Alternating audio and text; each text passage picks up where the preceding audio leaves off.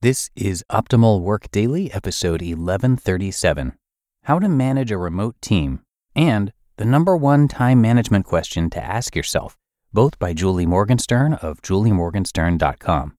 And I'm Dan, I'm your host here at OWD, where I read to you from some great business and entrepreneurship blogs in usually about 10 minutes or less.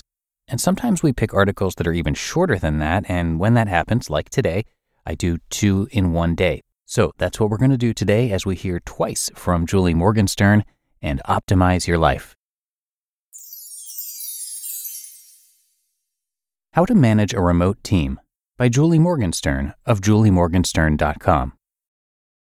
In the old days, when leaders got involved with how their people worked, they were deemed micromanagers, the worst name in the book. But today, being an involved leader is essential to harnessing talent, particularly when managing a remote workforce. Lack of visibility can cause anxiety and uncertainty for both managers and their direct reports, leading to overwork, wasted time, and missed opportunities. Today's leaders are being challenged to take the reins to direct their employees while putting up the guardrails that will enable the company to thrive. Though these guidelines are not entirely unique to managing a remote workforce, they do provide a useful framework for today's leaders who have been thrust unexpectedly into the world of remote management.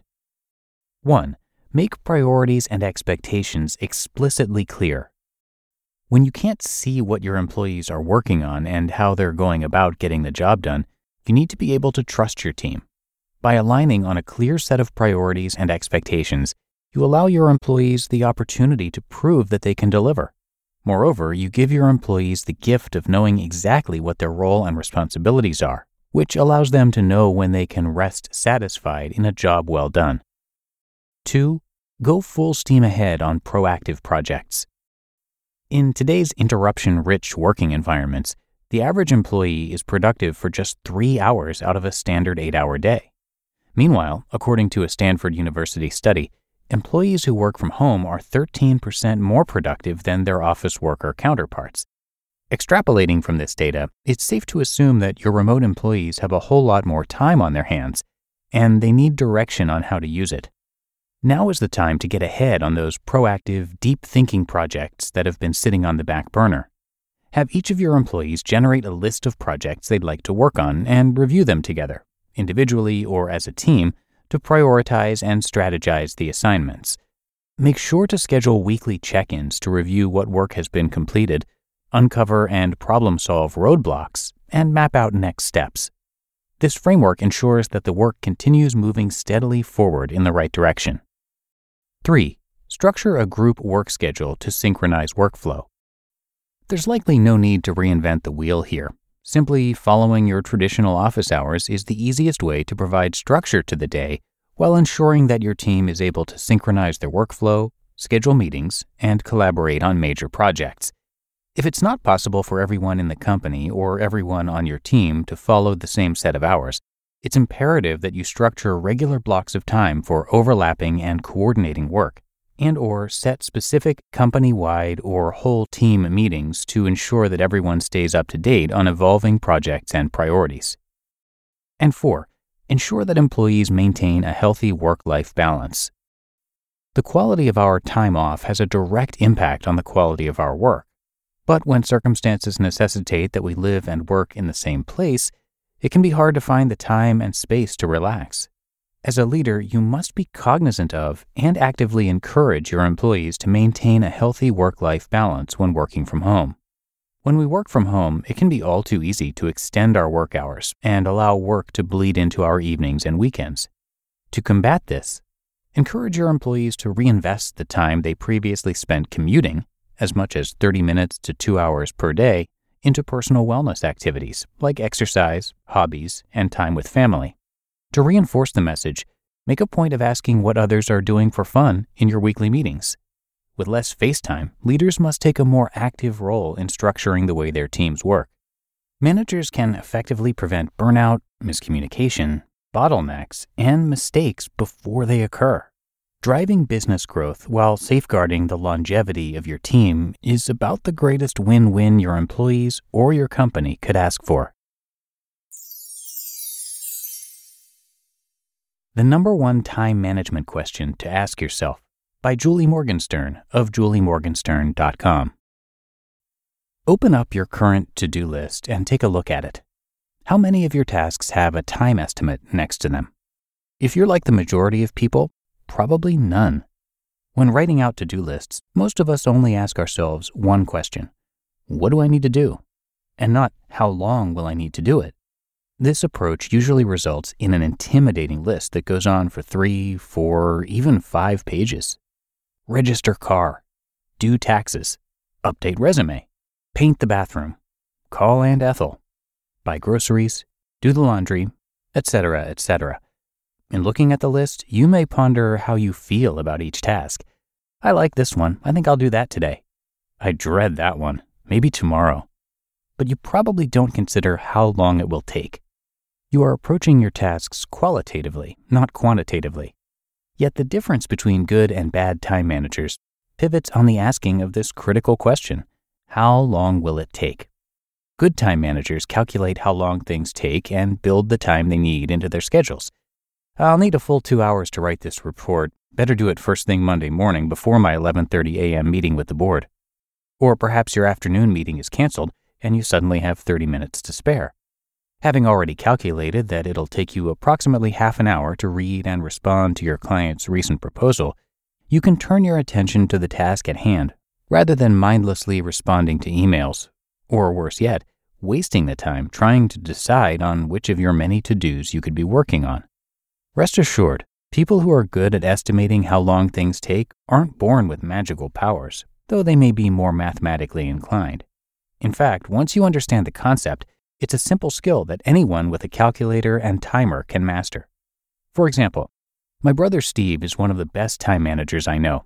He got through his demanding medical school studies by using extremely impressive calculating skills. At the beginning of each semester, he'd figure out how many pages he had to read for each course. Then he'd calculate, it takes me an hour to read, highlight, and study 10 pages. I've got six 500 page textbooks to read this semester, that's a total of 3,000 pages to read. At 10 pages per hour, I'll need 300 hours to get through it all. With 12 weeks in the semester, that means I need to read 5 hours a night if I want to take weekends off. Perhaps this seems like it's going overboard, but imagine how relaxed Steve felt knowing that as long as he studied 50 pages a night, he'd make his goal. If he missed a night, he had enough wiggle room to make up for it on another night or over the weekend. By breaking the project down into a series of manageable steps, the task no longer loomed so massively over his head. No pressure, less stress, no surprises. Estimating how long things take is a skill anyone can master. It may take you two weeks of practice to get the hang of it, but you can, without a doubt, learn this critical skill. With it, you unlock the ability to maximize your productivity and efficiency, using time to your advantage to get more done each day. It all starts with asking yourself a simple question How long is this going to take? You just listened to the posts titled How to Manage a Remote Team and The Number One Time Management Question to Ask Yourself, both by Julie Morgenstern of juliemorgenstern.com. We're driven by the search for better. But when it comes to hiring, the best way to search for a candidate isn't to search, but match. If you need to hire, you need Indeed. Indeed is your matching and hiring platform with over 350 million global monthly visitors and a matching engine that helps you find quality candidates fast. And Indeed doesn't just help you hire faster. 93% of employers agree Indeed delivers the highest quality matches compared to other job sites. One of the things I love about Indeed is that it makes hiring all in one place so easy because Indeed's matching engine is constantly learning from your preferences. So the more you use Indeed, the better it gets. And listeners of this show will get a $75 sponsored job credit to get your jobs more visibility at Indeed.com slash startup. So just go to Indeed.com slash startup right now and support our show by saying you heard about Indeed on this podcast. Indeed.com slash startup. Terms and conditions apply. Need to hire? You need Indeed. You don't need me to tell you that something always comes up when you're running a small business. Take the pain out of payroll benefits and HR and put the joy back in running your business with Gusto. Gusto's payroll and HR services can make it a little easier. Gusto was designed for you, the small business owner. They take the pain out of running a business. automatically calculating paychecks, filing payroll taxes, setting up open enrollment. Gusto does it all. Want more? Time tracking, health insurance, 401k, onboarding, commuter benefits, offer letters, access to HR experts. Well, you get the idea. With Gusto, you can focus on the joy of running your business. It's super easy to set up and get started. And if you're moving from another provider, Gusto can transfer all your data for you. It's no surprise 94% of customers are likely to recommend Gusto. 94. And here's the best part because you're a listener, you get three months totally free. All you have to do is go to gusto.com slash OWD. Again, that's gusto.com slash OWD. And I'm telling you, you're going to love Gusto. Get started today. And thanks to Julie for sharing both of these posts with us today. Julie Morgenstern is an organizing and productivity consultant, New York Times best-selling author, and speaker. For over 25 years now, she's been teaching people all around the world and at all stages of life how to overcome disorganization to achieve their goals. She is the inventor of the inside out approach to organization and the brain behind their services.